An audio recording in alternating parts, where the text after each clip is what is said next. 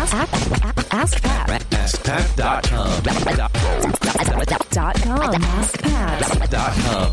Hey, what's up, everybody? Pat Flynn here, and welcome to episode 566 of Ask Pat. Thank you so much for joining me today. Okay, here's today's question from Colin.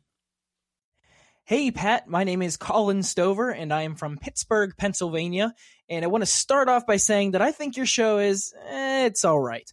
I'm just kidding. I love your show, of course, just like everyone else who listens to you. You're fantastic and you deliver a lot of value, so keep that up. My question today is about tracking and measurement as a new podcaster and blogger. I just started my podcast and blog called The 20 Something Entrepreneur, which you can see at 20se.co. That's not com, dot co. And I come from a service business background. So I'm used to the standard service business measurements that I can track on a monthly basis, like the amount of jobs I did and how much money I made from those jobs and all that kind of stuff uh, to be sure that I'm heading to where I want to go goal wise. With a podcast that isn't monetized yet, it seems a little less cut and dry, a little harder to know what I should be focusing on in terms of the numbers go. So, should it be the number of downloads I'm getting, the number of visits to my site, what pages people are most interested in? Are there certain numbers that you specifically like to track month by month by month by month, aside from what you put in your expense expense reports, um, or your your income reports rather?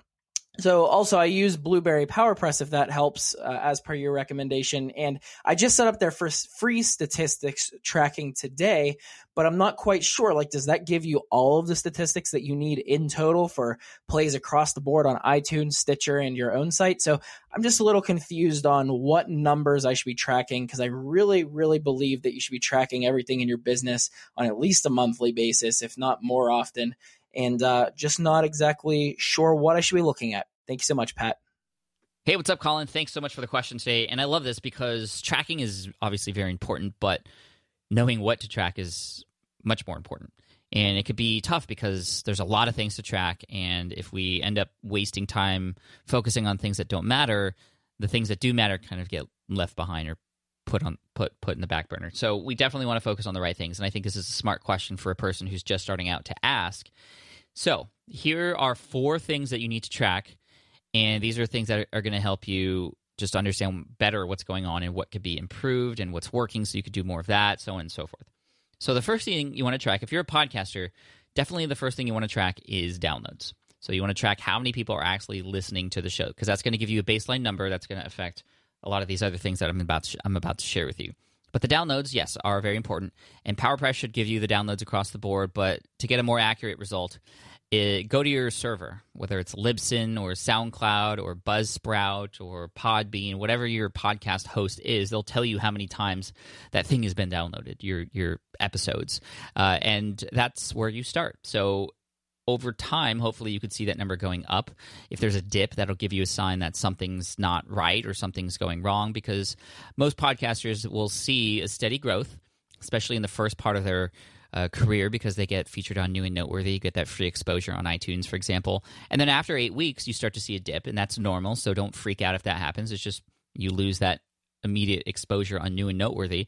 But there are obviously some things you can do to increase the number of downloads. That is asking people to subscribe so they continue to get those downloads. And that's why typically it starts to continue to grow over time exponentially because people who subscribe will get those episodes immediately uploaded to their uh, to their device. Um, beyond that, you could also make sure that you have an easy way for people to get access to the podcast if they're coming from your website. You can have increased rankings on iTunes, so more exposure that way. You could do cross promotions with other podcasters or bloggers. So there's a lot of things you can do. You can have some guests come on who maybe you know, uh, very popular or who would be willing to share that podcast too. Here's a quick tip interview forum owners and group owners on LinkedIn and Facebook. They're going to be the ones who promote it more than anybody because they're being featured. So, th- those are a few things you can do to increase downloads. From there, you want to understand what's happening on your site. Even though you might consider yourself primarily a podcaster, I, I don't know if that's the case, but this is a comment for everybody.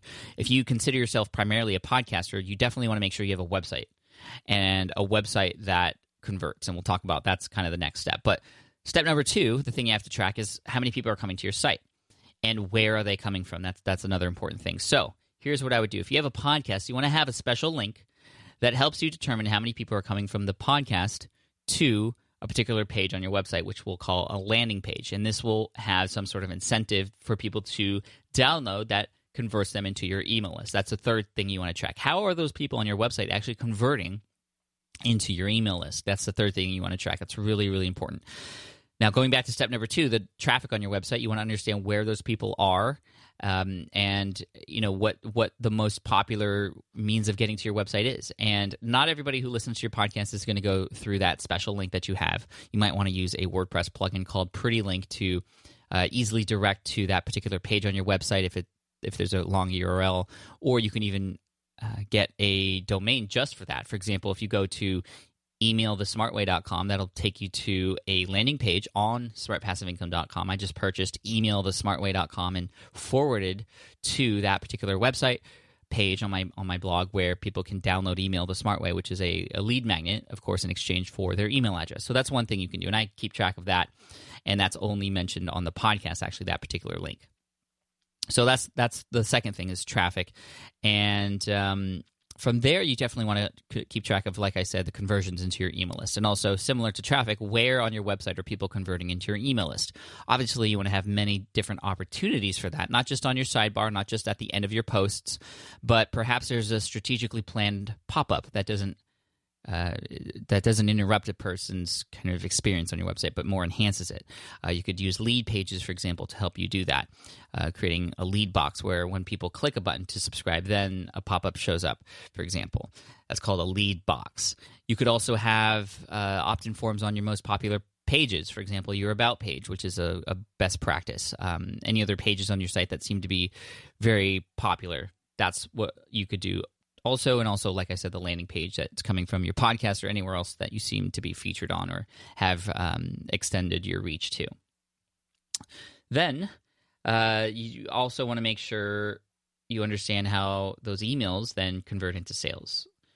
And that's really the final step uh, in in the sales process. And so conversions are really important because i mean you really got to keep track of all that. And i think you could get very very detailed with where people are coming from and how the, each of those different peoples uh, convert. But i think just keeping it simple is going to make it the most useful for you without giving you a headache and, and, and just spreading you thin.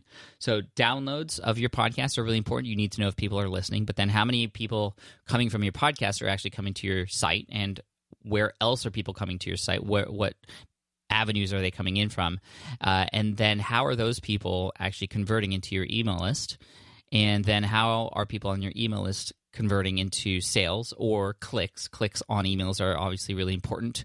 The number of people who open the emails or the open rates are, you know, it's kind of a vanity measurement. I think what's what's most important is how many people are clicking on those links, whether it's to a sales page or to a product or an affiliate offering, or just uh, again, if you're just sharing an email, uh, a link to a blog post that you just published or a podcast episode, how many people are clicking? So those are the things I would keep track of. That's what you should be focusing on. And again, it's sort of a, a journey process. So where during that journey are people dropping off? Where they uh, excelling and accelerating that growth and uh, for your blog and then just do more of what's working and less of what's not. So colin i hope that answers your question and i appreciate you. I wish you all the best. We're going to send you an ask pat t-shirt for having your question featured here on the show. And again thank you for all the compliments on what i'm up to here and hopefully again like i said this episode's been helpful to you and everybody else out there.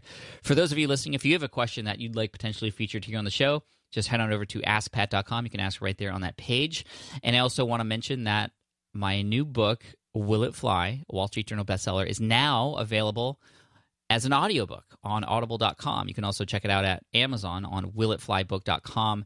Uh, and again, it's available for you to listen to. And I know you guys like to listen because you're here and you've actually completed this episode and you'll hear my voice because I recorded it myself. I was very uh, adamant on doing that, and I'm glad I did and I actually went in to re-record some stuff that I wasn't happy with um, that I initially recorded, and I think you're going to love it. So again, check it out, willitflybook.com. Download the audiobook now. You're going to love it.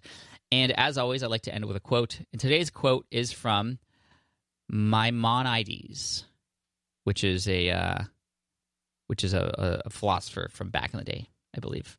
My mom, Maimonides, M A I M O N I D E S, Maimonides. Yeah, he said the risk of a wrong decision is preferable to the terror of indecision. Love that. The risk of a wrong decision is preferable to the terror of indecision. Cheers, take care, and I'll see you in the next episode of Ask Pat. Thanks, guys. Bye. Hey there, thank you for listening to Ask Pat 2.0. Now, you might have noticed that we haven't published a new episode in a while. And that is because in 2023, after 1,269 episodes, we decided to sunset the show. For now, at least. In this way, we can focus our energy and efforts on our other podcasts and other projects. That being said, all 1,269 episodes are still live and downloadable, and the published dates may be old, but there are still a ton of questions I've answered on the show and people I've coached. Those episodes are just as valuable as they were back then. So you can also visit smartpassiveincome.com slash askpat to dig through the archives. Plus, there's a search tool on the website that lets you search across our podcasts and blog. And of course, the Smart Passive Income podcast is still live and energetic and awesome and publishing twice a week. So make sure you're subscribed there so we can still continue this conversation. And we have some of the foremost experts and thought leaders in entrepreneurship on the show every single week. So you definitely don't want to miss it. Again, check it out. It's the Smart Passive Income podcast. Just find it wherever you're listening to this podcast. You can find it there as well. Thank you again for listening in, and I'll catch you in the next one. Cheers.